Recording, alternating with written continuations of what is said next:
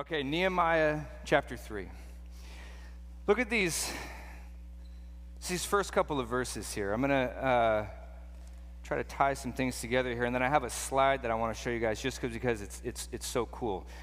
Nehemiah chapter 3 begins in verse 1 saying, And then Eliashib, the high priest, rose up with his brothers, the priests, and they built the sheep gate and they consecrated it, and they set its doors, and they consecrated it as far as the Tower of the Hundred, and as far as the Tower of, of Hananel. So, just beginning with this, this, this opening verse here, um, I want to show you guys a slide. I have a few slides that I want to show you this morning. This, this one is just for fun. And then the next two slides are to, they're intended to get to your heart. So pay attention closely. This, this first one, this is the temple. And so we know the story of what's going on here. Israel has been, the, the southern kingdom of Judah was taken into captivity by the Babylonians. And they were there for a number of decades, about 70 years. And then they were released to go back and to rebuild the temple, the Temple Mount, rebuild the wall.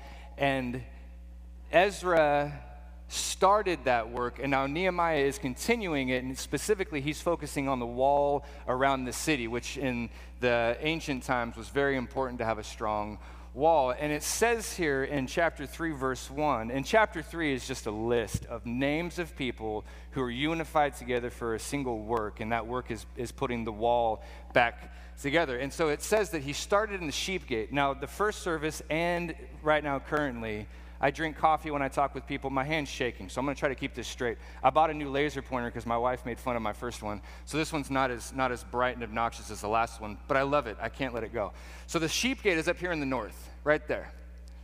And it says in chapter 3, verse 1, that they started in the sheep gate. And then if you follow along through chapter 3, every time something is named, they went from this place and they built this place. They went to Tower of the Hundred and then they built the, rebuilt the Tower of Hananel. If you follow that on this map, they're working clock, counterclockwise around the city. The, the sheep gate is here in the top north, and then they go just to the left of that, to the Tower of the Hundred, and just to the left of that, the Tower of Hananel, and then the fish gate, and down and down and down they go to the Dung Gate, which is down here in the very south corner, and I, I found out that the dung gate is appropriately named because it is the gate for the city dump.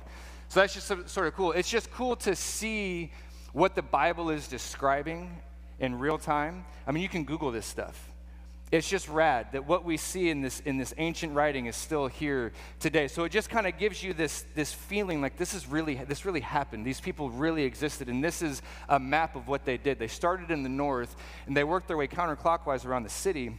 And if you take a look in chapter 3 the very last verse in, thir- in, cha- in verse 32 it says and between the upper chamber of the corner and the sheep gate the goldsmiths and the merchants repaired so the people came together and they unified themselves. They worked, they worked together as a family, they worked together as one, counterclockwise around. They started at the sheep gate, they went all the way around the city, and they ended again at the sheep gate. They finished their work, they finished what they had set out to do. And that's important because, as we're going to see this morning, as we look further into chapter 4, that anytime the people of the Lord set out to do something, anytime you, you set out to, to seek the Lord. Anytime that, I mean, even something as simple as just opening up your Bible for your own private morning devotions, or planting a church, or doing any sort of evangelism or outreach in the city, the devil is going to be there every step of the way. You set out to do something, and the devil is going to be there in the midst trying to cause distraction. He's going to try to undermine you. He's going to try to make you feel silly. He's going to try to make you feel like your work is not important, that it is ineffective, and that it ultimately is going to fail. And Nehemiah is no exception. Him and his crew run into sarcasm and to mockery every step of the way. And it was true for Ezra, it's true for Nehemiah. And so we'll, we'll, we'll rope chapter 3 back in near the end. But for now, let's look at chapter 4, starting in verse 1. And so now, when Sanballat heard that we were rebuilding the wall, he was angry and he was greatly enraged and he jeered at the Jews, and he said in the presence of his brothers and the army of Samaria, What are these feeble Jews doing? Will they restore it themselves? Will they sacrifice? Will they finish up in a day? Will they revive the stones out of the heap of this rubbish that has been burned? Mockery and sarcasm from the very get go. And, and, and so, so, just before I show you the next two slides, I want us to think about this. Nehemiah has been commissioned to do something to rebuild the walls of this great city that has fallen, to, in, in, in, in the midst of the temple being rebuilt, and in the midst of Ezra uh, teaching the Torah again, this reestablishment, this work of the Lord. And these, these guys come up to him, Sanballat and Tobiah, and they start ridiculing him. They start making fun of him. They start trying to discredit him. And they point at his wall. This is interesting. Uh, in chapter, er, in verse 3, Tobiah Right there with Sanballat, Tobiah the Ammonite was beside him, and he said, Yeah, what are they building? If a fox goes up upon this wall, that will break it down. If a fox hops up on this wall, the wall will fall. Fox isn't a big animal. What Tobiah is obviously trying to say is this thing's a joke. This is really what you've set out to do. This is you think that this is of any substance, any significance whatsoever? And and is this not the way that the devil can operate. The devil can rear his head in this multitude of ways. He can do it with just your own inner monologue. He can do it with the circumstances around you. He can convince you, he can try to convince you that you are insignificant, that you serve a God who is dead or impotent, and that you're wasting your time. And he will do the, the most, I mean, he's so cunning in the way that he does this. And so, with, with that in mind, the, the, the world and their power, I mean, look at who Sanballat is talking to. It says that he jeered at them and he said in the presence of his brothers and the army of Samaria. Your translation might say people of, of wealth. The army of Samaria, people with power, people with wealth, people with influence, people that are impressive. Sanballat is making fun of Nehemiah and his workers for this wall that they're building. And I want us to look at the wall that he built because it's been archaeologically dug up. But before we look at it, I want us to look at I want us to look at another wall. So this is the Western Wall. You can go there today. It's still standing. Uh, it, it's, an, it's amazing. This is just this is just so part of this is so cool, and part of it is so convicting at the same time. At the lowest level, where you see uh, these men and women gathered to pray, this section of the wall is, no, is, the, is part of the Herodian wall. It's the time of Herod. This is the New Testament wall. This is the section of wall that Jesus would have walked around. He would have seen these stones, maybe leaned up against them, hung out there, and they're still there to this day. And if you look at these walls, so the magic pointer again, right up to about here, this line about here, if you notice, and I don't know if this, if this is picture is big enough for you to see, but the stones are kind of rectangle shaped. They're, they're long, they're about this tall, and they're long. This is the Herodian portion of the wall just above that, this section right here, uh, the stones are a little bit more square. This is from a later time period. They're, they're still, they're 90 degrees, they're set in place. It's very intentional. It's obviously very precise and, and perfect. The stones are old, but they would have been just sheer. It's, it's, it's reported that the walls were cut to such a preci- in such a precise manner that as big as they are, whenever they sat on top of each other, you couldn't get a, a, a piece of paper in between them. It was that finely worked. It was that professional. Above this, this is the Ottoman uh, period wall up here. These are smaller, they're square, not quite as impressive, but still there's some uniformity there. You can tell that somebody designed this. There was some thinking that went behind it. This is, this is the, the wall at the time. So below, below this is the, and I, I, didn't, I couldn't get a picture of this. I know somebody who has pictures of it because they went there personally, uh, and I saw, the, I saw the photos. But below the ground level here is portions of the wall from the temple that Solomon built. And those stones are so big. They're, some of them are 41 feet long, they're 20 feet tall, they're massive, they're impressive. And it just speaks to the empire that built the wall.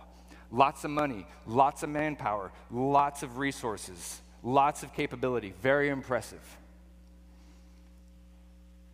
Babylon, the Babylonians come in, they destroy the wall, they destroy the city, and Nehemiah shows up to rebuild the wall, and all, all, he's got to work with is rubble. And Tobiah points out, you know, if a fox jumped on this wall, it would keel over. And we think, well, maybe he's being a little bit hyperbolic, maybe he's trying to be funny. He's definitely being sarcastic and mean. Well, they dug up a portion of Nehemiah's wall. Look at this. It looks like a riverbed.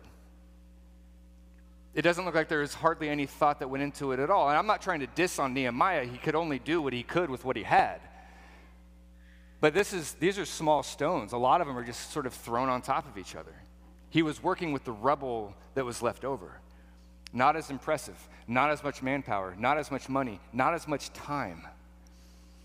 And so imagine building this. Imagine the history, the generations that came before you, and how impressive they were, and the walls that they built, and the money and the power that they had. And then Nehemiah, this hot headed man, shows up with his ragtag team, unified, but ragtag. They're, they're, coming, they're coming out of exile, and this is the wall that he builds. And Sanballat and Tobias show up, and they say, Yeah, right, dude. And you can't really blame them. They kind of have a point, right? And part of the point is that as followers of Jesus, it's, I mean, it's like you can look around and think we're really in over our head. I mean, humanity is in over our head. Nobody's getting out of here alive. And everybody's trying to grab onto something, some sort of belief, some sort of structure, something to build up, something to identify with. And the Lord God Almighty is working through Nehemiah in power and, in, and, in, and, and really in precision. But what Nehemiah has to work with to the world, it doesn't look impressive.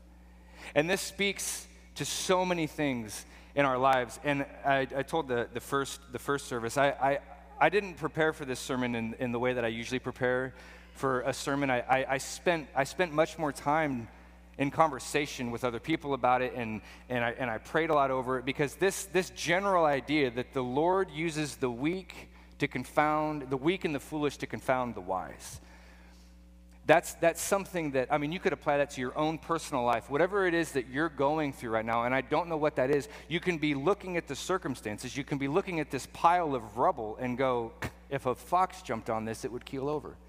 What is this? Look at, look at the influence of other people. Look at the money they have. Look at the comfort they have. Look at the lives they have. Look at, look at the city of Portland. Look at how hard it is. Look at how anti Christian it is. I'm a Christian in the city of Portland, and it feels like it's a lost cause. They don't care about the Lord, they don't care about the Bible, they don't care about God and His law or sin or anything. They don't care. And we're outnumbered. It's no secret. You, can, you could point to so many different things and apply this sort of idea. But what I, what I want to drive back to again and again and again this morning as we consider this chapter in Nehemiah is that ultimately Jesus has no competition, he has none. And the Bible is chock full of examples of men and women being humbled, being given humble circumstances, being given humble means. But the, but the point is that the Lord works through those people powerfully epically he works through them. And the glory goes to God, not to human ingenuity, not to our prowess, not to our money, not to our walls, not to anything like that. So Sanballat shows up and he points out this is a joke, Nehemiah.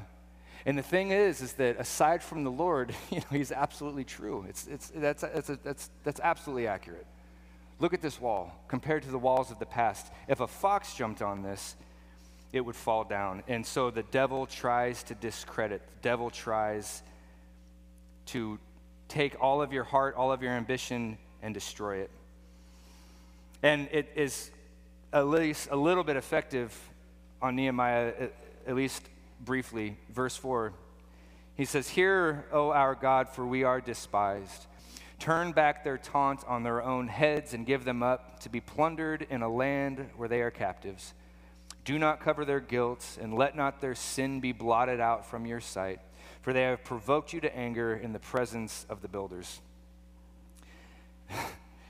it's so easy.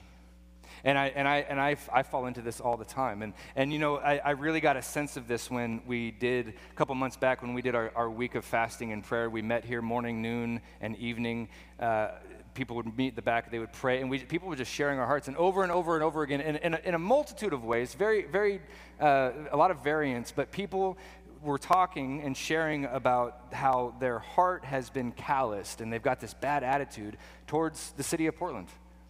Specifically, the city of Portland. We live here, we pay taxes here, we raise our children here, and the city is really difficult in a number of ways politically, socially, there's things that are really troubling. Crime has risen. And, and what, was, what was the common thread through all of the sharing is people saying, I'm getting a calloused, hard heart, and I don't want to.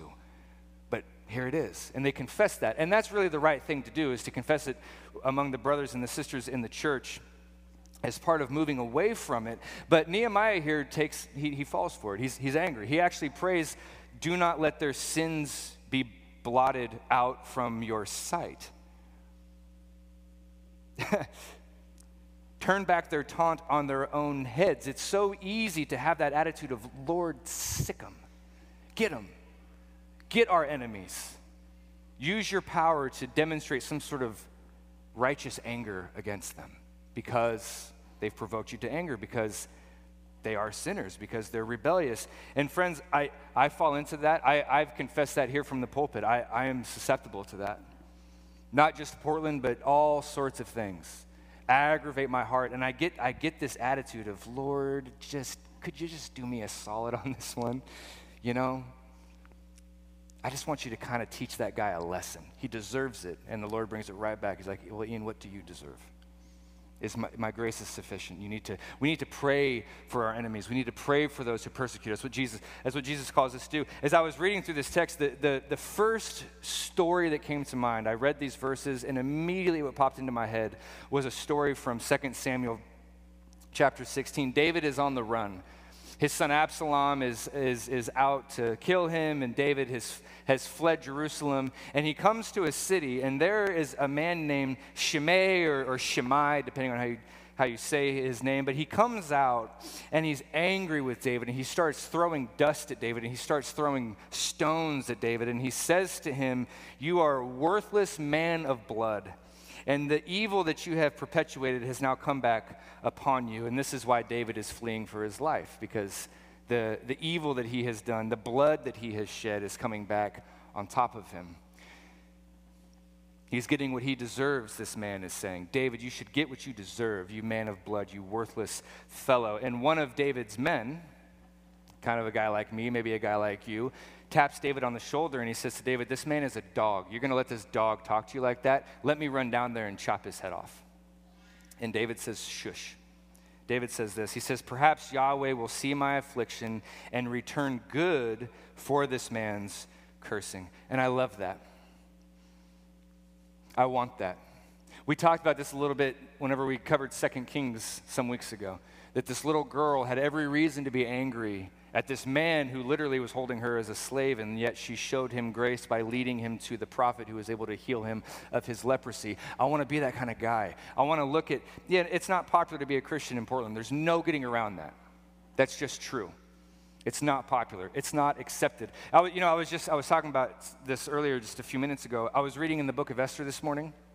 You know, this is fascinating because this is, this is true for us.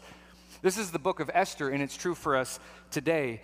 Um, Haman is running around and, and, and he, he's mad at the Jews. He's mad at Mordecai and he's mad at the Jewish people. And he says to the king, Among every nation that you have here, every demographic, every tribe, there's that one nation, the Jews. And because of their law, they don't fit in, and we need to get rid of them.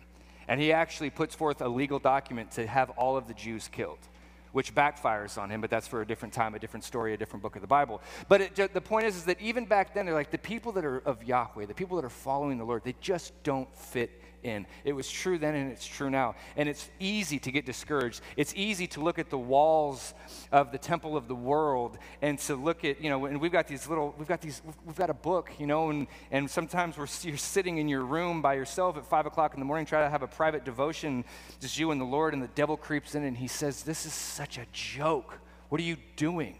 Look around, wake up. This isn't working. You're a fool, and you're on a fool's errand. Do you feel that way? Now, I don't get that from the outside all that much. I get a lot of, you know, I get indifference. People hear that I'm a pastor and they typically just change the subject. They don't want to talk about it. But from the inside, from my own inner hate monologue, oh, oh, it's, I have it for breakfast. You know, I can talk myself out of anything. And friends, I want to encourage us away from that. The Lord is working. Jesus has no competition. This is just the reality of living in a fallen world. It can feel like a lost cause. It can feel like Portland hates us and there's no hope. It can feel like we're uh, we're polishing brass on the Titanic. The ship is going to sink. The leprosy is too deep. We might as well move on. It can feel like that. And the devil wants us to believe so. But Nehemiah built that wall. It was not impressive to the world's eyes, but the Lord was working with and through Nehemiah. He is working with and through us today. And I pray against a, a, heart of cynicism in my own life. And I pray against a heart of cynicism in the city of Portland and the church, national and international. That we would remember to love our enemies, that we would remember to pray for those who persecute us, that we wouldn't be given over to malevolence and even just frustration and anger. So Nehemiah steps into that a little bit. Don't blot out their sin, hold it against them. And so, verse 6. And so we, we built the wall. And the wall was joined together to half its height, for the people had a mind to work. But when Sanballat and Tobiah and the Arabs and the Ammonites and the Ashdodites heard that the repairing of the walls of Jerusalem was going forward and that the breaches were beginning to be closed, they were very angry. And they plotted together to come and fight against Jerusalem to cause confusion in it. You know, what this says to me, among many things, but one for sure, is that this interference, this, this uh, Sanballat and Tobiah, they come against Nehemiah and his workers, and it's just yammer at first. But then it escalates. They get organized, they, they get together a group of people with them the Arabs and the Ammonites and the Ashdodites, they, they, the, the, the pressure and the mocking escalates beyond mocking. Now there's actually a movement. Now there's actually a force of men that are coming against Nehemiah to stop him, to interfere with what it is that he's doing. No longer is, he, is Sanballat and his crew just interested in making Nehemiah feel insignificant or foolish. Now they're actually coming against him to stop him with force.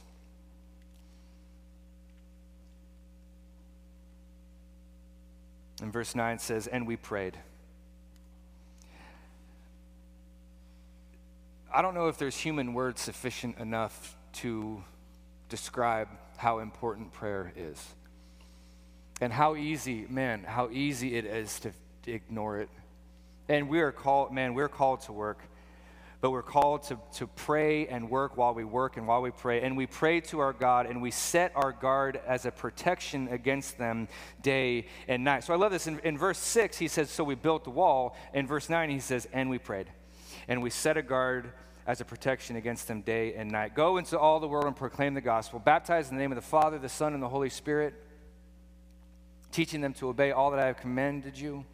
There is a commission, there is a work, there, there's, there are dentists in our midst who are going to foreign countries to help. There's people who dig wells, there's people who build orphanages, there's people who hold sick babies, there's people who lead Bible studies and prayer groups and ministries all around the world. There is work to be done. And from the outside perspective, you know, None of the big organizations are doing that. Bezos isn't doing it. Elon Musk isn't doing it. There's all these corporations, there's all these multi billion dollar people and companies that are doing all sorts of stuff. And it's easy to look at them and go, you know, they're the ones that are really doing something. We don't have that. We don't have those resources. We don't have that power. We don't have that influence. I don't know how many followers she has, but Nicki Minaj has probably got what? Something of like 20 million followers on Instagram, and pastors in Portland have six. Like, well, good in one way. For I'm stoked about that. But it can just be so easy to feel insignificant. It can be so easy to feel like we're being passed by and nothing that we're doing is of any consequence. Friends, the Lord is fighting for you. Work and pray. Work and pray work and pray. And we have to pray because all of these feelings and so many more are going to rise up. The devil is going to try to interfere with us. The, word, the Lord is fighting for us. He, he prays. And he's, he's, he's going forth daringly. I mean, now his life is at risk and he continues to do the work. They continue to do the work.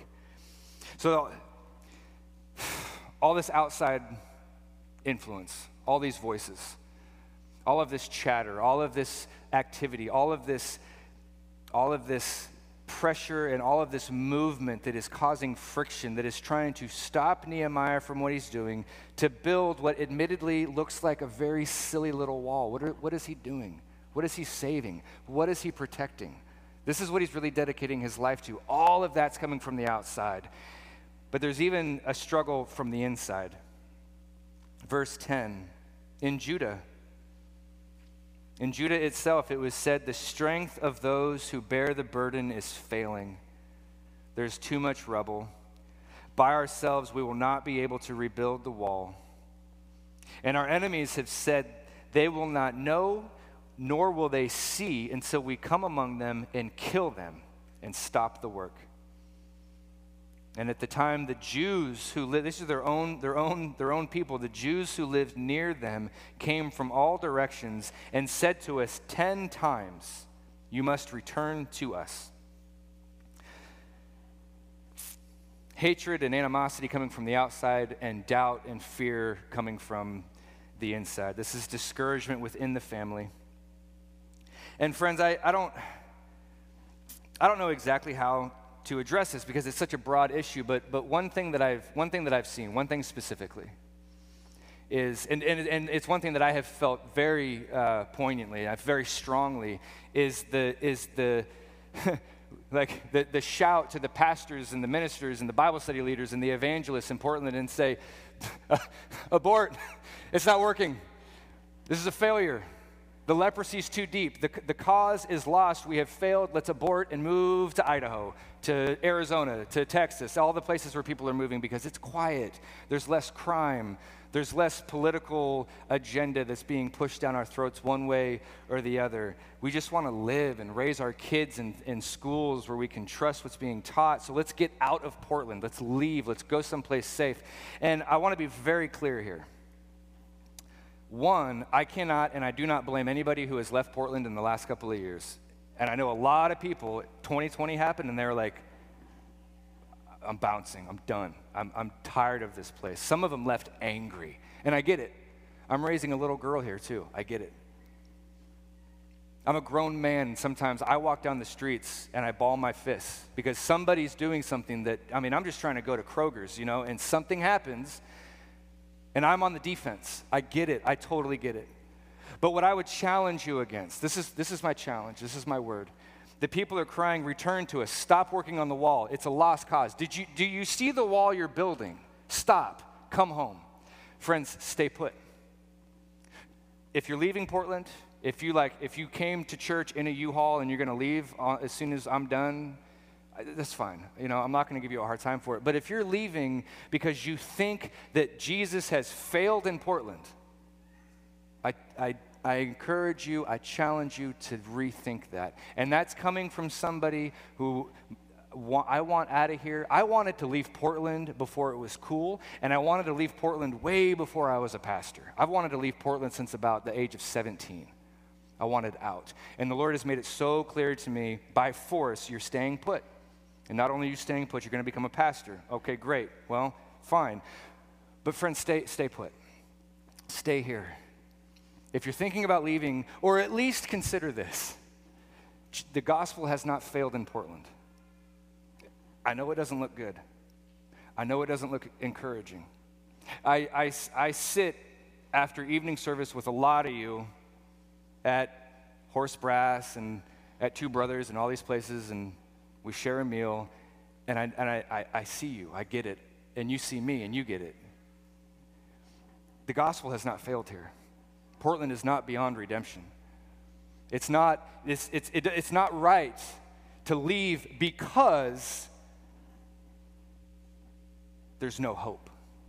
That's a lie. That's the devil trying to trick us. That's the devil saying, What you're building up here, once a fox hops on it, timber. Down goes Frazier.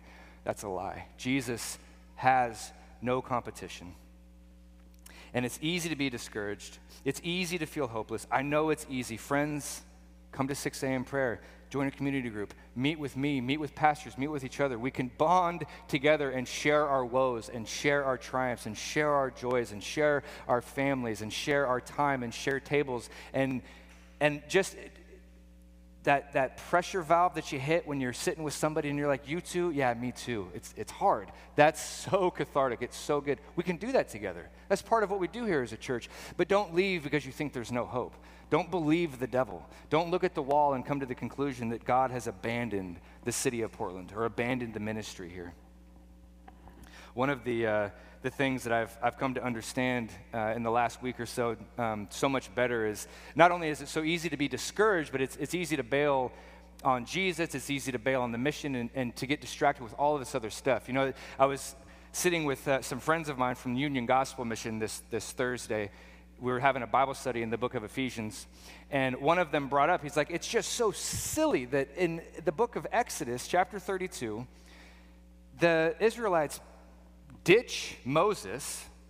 We don't know what happened to that guy. And so they build, they, they build this golden temple, they build this idol. And the guy, you know, the guys in our time was like, oh yeah, what a bunch of boneheads. I mean, they saw, you know, they saw the miracles in Egypt, and then they saw the parting of the Red Sea, and still they came to the mountain, and they're like, we, you know, it's all hope is lost now. We might as well sacrifice ourselves to these melted earrings and bracelets, worship this golden calf. And it just seems so silly. But you know what? What it's easy to forget, and we, we were talking about this, is when Moses went up on the mountain. It's described as the the presence of the Lord came down on the mountain and was a, like a flaming cloud. It was smoke and fire, and Moses walked into it. And so when the Israelites say, We don't know what happened to Moses, well, that's kind of actually understandable. He walked into a flaming cloud on top of a mountain. Yeah, who knows what happened to him? He's been gone for 39 days. It kind of makes sense. I kind of have some empathy for it. I thought these guys were just stupid, and now I'm realizing no, Ian, once again, you didn't read your Bible close enough you're being a bonehead. I get it, and I feel it. Walking with the Lord is hard, friends. There's no, there's no mixing words there. It's true, it's difficult, and it's the best because Jesus has no competition. Like the words of Peter, he said, Where else are we going to go? What's better than this? Who's better than Jesus? What's better than his love, his mercy, his gospel? Nothing. Is it hard? Yes. Is Portland, by, by and large, against it, against the gospel? Yes. Friends, the Lord is fighting with you and through you and for you. Don't bail because you think it's a lost cause. There is no hope. It would be easier someplace else. If you actually look at the biblical examples of boldness against all the odds, the denying, the people that have denied self sufficiency and have really trusted the Lord when everything looked really bad, it's everywhere. The, the Bible says in Philippians 4 that there'll be this peace that surpasses understanding. And what part of that means is that you, you see a wall like Nehemiah's, and you're like, this is a joke. Is this going to do any good? But there's, but, but, but, yes, the Lord is fighting for us. As easy as it is to become cynical and scared and, and, and angry and frustrated and doubtful. There's, I, I also know that there's plenty of people in the body here and there's plenty of people around the world who look at any number of things that looks like Jesus has abandoned the ship and maybe our faith is at a loss. And they go, but no, I don't care how things look. I believe that the Lord is working for us. I believe that the Lord is fighting through the work that we're doing somehow, some way. He is, he is king. The battle's already been won. And I just need to pray and work and continue forward. And what I, what I want to lift up this morning is that that is true. And whenever you are living in that place, even there, the devil can take that faith and that trust and that peace that surpasses understanding and convince you that that peace itself is wrong and stupid and foolish. And I'll, and I'll, and I'll give you this example. I don't have to be as timely because this is the second service, so I'm, but I'm going to try to be quick. When my dad died, it was a whirlwind of emotion and fear and doubt, all this stuff. And, but I, I remember this poignant moment. I had gotten off the phone with Josh White and my buddy, my buddy Joe, and Paul Anderson. And through the course of these conversations, I remembered to believe what the Bible says, not just what I feel. My dad was a Christian. Jesus died for his sins. My dad was following the Lord, absent from the body, is present with the Lord. So suddenly, my dad's death was like, well, he's in heaven. He's with Jesus. No more crying, no more death, no more hurting, no more sorrow, no more tears. Praise God. And so my dad's death became this impetus of worship because of what Jesus did. My dad's death is actually good news because he's in heaven and the gospel swallows up death. It kills it, devours it.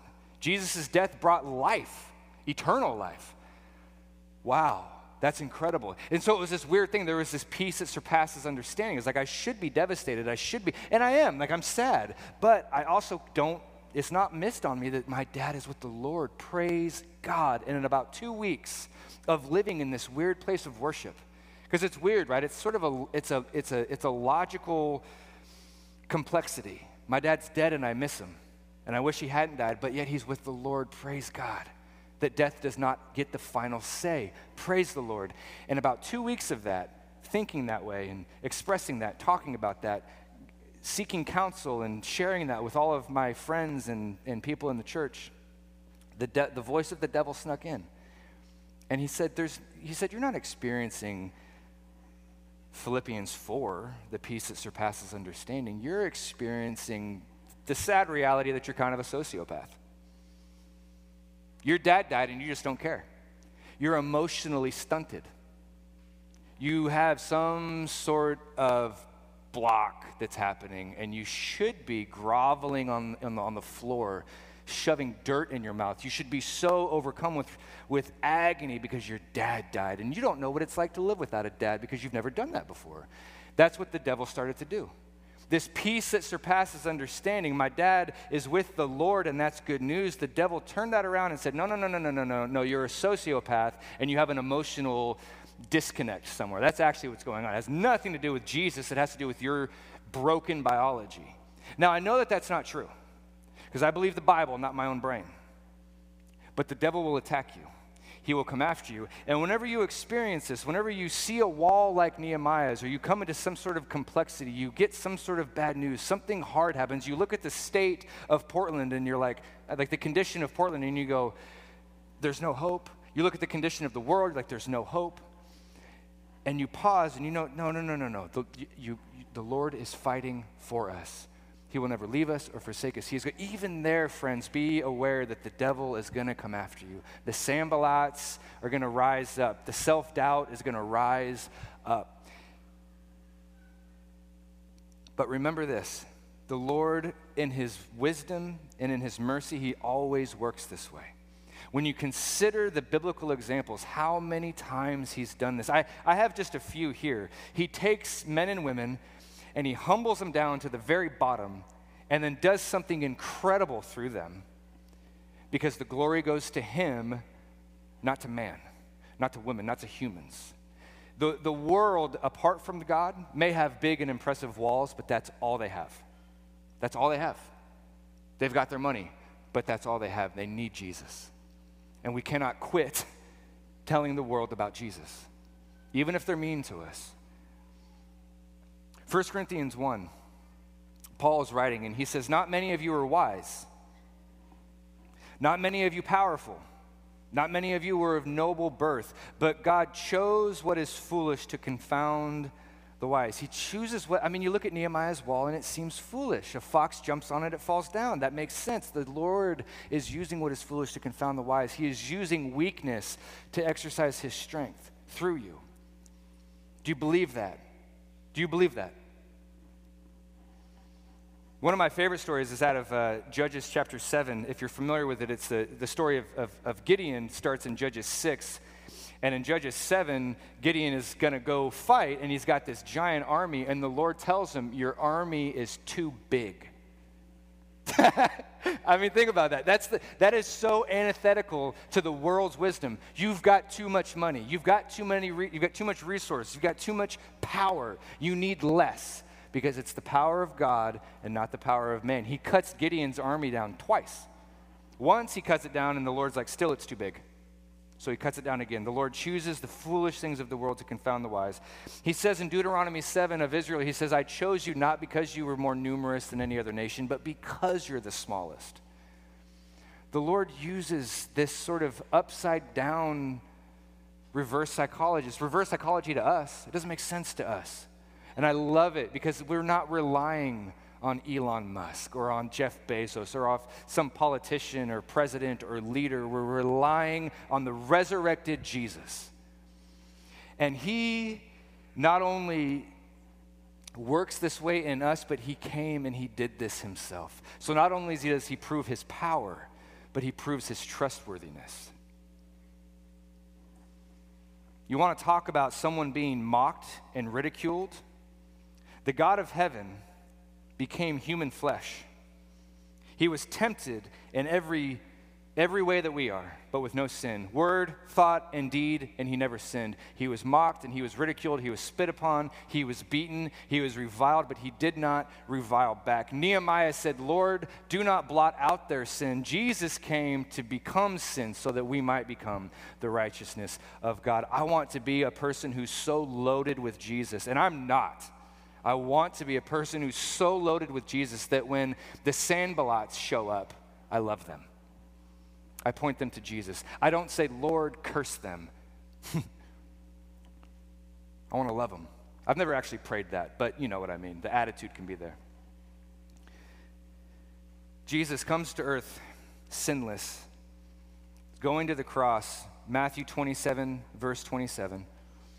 The soldiers of the governor took Jesus into the governor's headquarters, and they gathered the whole battalion before him, and they stripped him, and they put a scarlet robe on him and they twisted together a crown of thorns and put it on his head and put a reed in his right hand. And bowing down before him, they mocked him, saying, Hail, King of the Jews! And they spit on him. And they took a reed and they struck him on the head. And when they had mocked him, they stripped him of the robe and they put his own clothes on him and they led him away to be crucified. And then the people themselves, verse 39, and those who passed by derided him, wagging their heads and saying, who, You who would destroy the temple, the temple, the, the big giant stones, Solomon's temple, the Herodian temple, 41 feet by 25 feet, big, heavy. You're going to destroy that. You said you would destroy that and you would build it up again in three days. He was not talking about that temple, he was talking about his body. They derided him, wagging their heads and saying, You who would destroy the temple and rebuild it in three days, now save yourself. If you are really the Son of God, come down from the cross. If there was ever a moment in human history where someone was being mocked and derided by people through the power of Satan, it was Jesus Christ. What are you doing? What a fool's errand.